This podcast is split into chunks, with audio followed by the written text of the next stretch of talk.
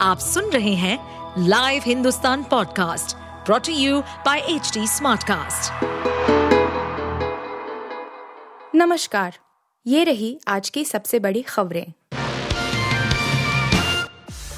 पश्चिम बंगाल में ईडी के अफसरों को घसीटकर पीटा, अस्पताल में एडमिट टीएमसी पर छापेमारी के बाद बवाल बंगाल के उत्तर 24 परगना में टीएमसी नेता के घर पहुँची ईडी टीम पर हमले में तीन अधिकारी घायल हो गए हैं। जाँच एजेंसी के इन अफसरों को अस्पताल में एडमिट कराया गया है।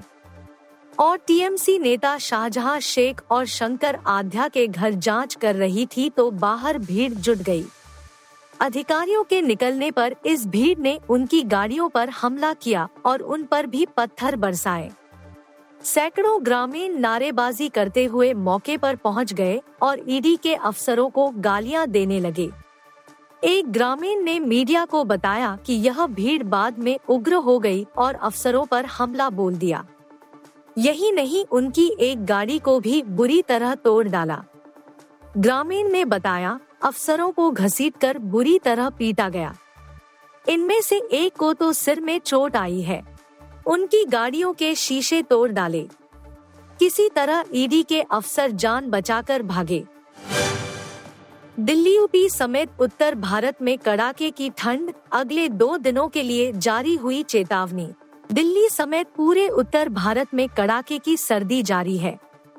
यूपी बिहार में भी ठंड ने कहर बरपा रखा है। आने वाले कुछ दिनों तक इस कंप कंपाती ठंड से राहत मिलने के आसार नहीं हैं। अगले दो दिनों तक पंजाब, राजस्थान, चंडीगढ़, दिल्ली और हरियाणा में कोल्ड डे की स्थिति रहने वाली है। इसके बाद इसमें कुछ सुधार होने और थोड़ी बहुत राहत मिलने संभावना है। वहीं अगले दो दिनों तक उत्तर पश्चिम भारत में सुबह के समय घने से घना कोहरा छाया रहेगा। उत्तर पश्चिम भारत में एक बार फिर से बारिश का दौर वापस आने वाला है। 8 से 10 जनवरी यानी कि तीन दिनों तक उत्तर, पश्चिम और मध्य भारत के कई राज्यों में बारिश की चेतावनी जारी की गई है। वहीं तमिलनाडु और केरल में भी अगले तीन से चार दिनों तक हल्की से मध्यम और कई जगह भारी बारिश का अलर्ट है।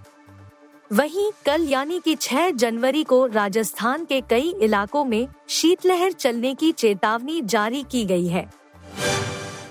मालदीव के राष्ट्रपति नहीं आए बाज, भारत को चिढ़ाने वाला उठाया एक और कदम। मालदीव के नए राष्ट्रपति मोहम्मद मुइजू भारत को चिढ़ाने से बाज नहीं आ रहे हैं। अब वह 8 से 12 जनवरी तक चीन की यात्रा करने वाले हैं। चीनी विदेश मंत्रालय ने शुक्रवार को बीजिंग में यह घोषणा की। मालदीव के पूर्व राष्ट्रपति अब्दुल्ला यामीन के मुइजू करीबी माने जाते हैं। उन्होंने पिछले साल सितंबर में हुए राष्ट्रपति पद के चुनाव में भारत के करीबी मित्र इब्राहिम मोहम्मद सोलिह को हरा दिया था। इसके बाद मुइजू ने मालदीव के आठवें राष्ट्रपति के रूप में शपथ ली थी। अंजू फातिमा ने सीमा हैदर पर कस दिया तंज और बताया, क्यों पाकिस्तान नहीं ले गई बच्चे? पाकिस्तान जाकर फेसबुक प्रेमी नसरुल्ला से निकाह करने वाली अंजू चार महीने बाद भारत लौटी है नसरुल्ला के साथ अपनी प्रेम कहानी और पाकिस्तान से जुड़े सवालों का जवाब दे रही अंजू ने अब इस बात का भी जवाब दिया है कि वह सीमा हैदर की तरह अपने बच्चों को साथ में पाकिस्तान क्यों नहीं ले गई।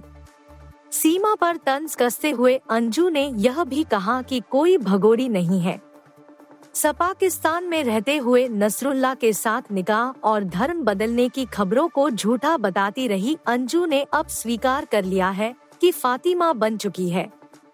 वह खुलकर यह भी बताती है कि वह नसरुल्ला से निकाह करने के लिए ही पाकिस्तान गई थी और वहाँ पहुँचने के चार दिन बाद ही अपने प्लान को पूरा कर लिया था। वापस आकर बच्चों से मुलाकात कर चुकी अंजू का कहना है कि उसने अभी अपने भविष्य को लेकर कोई अंतिम फैसला नहीं लिया है। अर्जुन कपूर और मलाइका अरोड़ा के रिश्ते पर आया अपडेट। हो चुका है ब्रेकअप।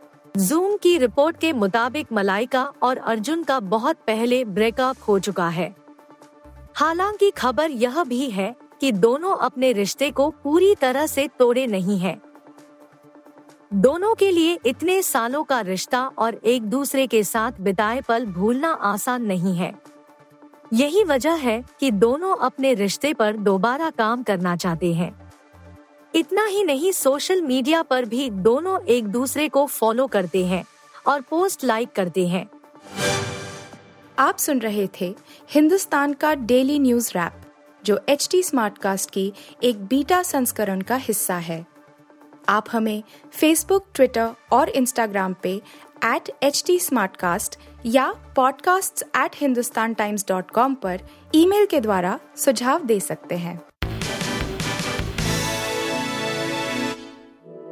इस पॉडकास्ट पर अपडेटेड रहने के लिए हमें फॉलो करें एट एच टी हम सारे मेजर सोशल मीडिया प्लेटफॉर्म पर मौजूद हैं और ऐसे पॉडकास्ट सुनने के लिए लॉग ऑन टू डब्ल्यू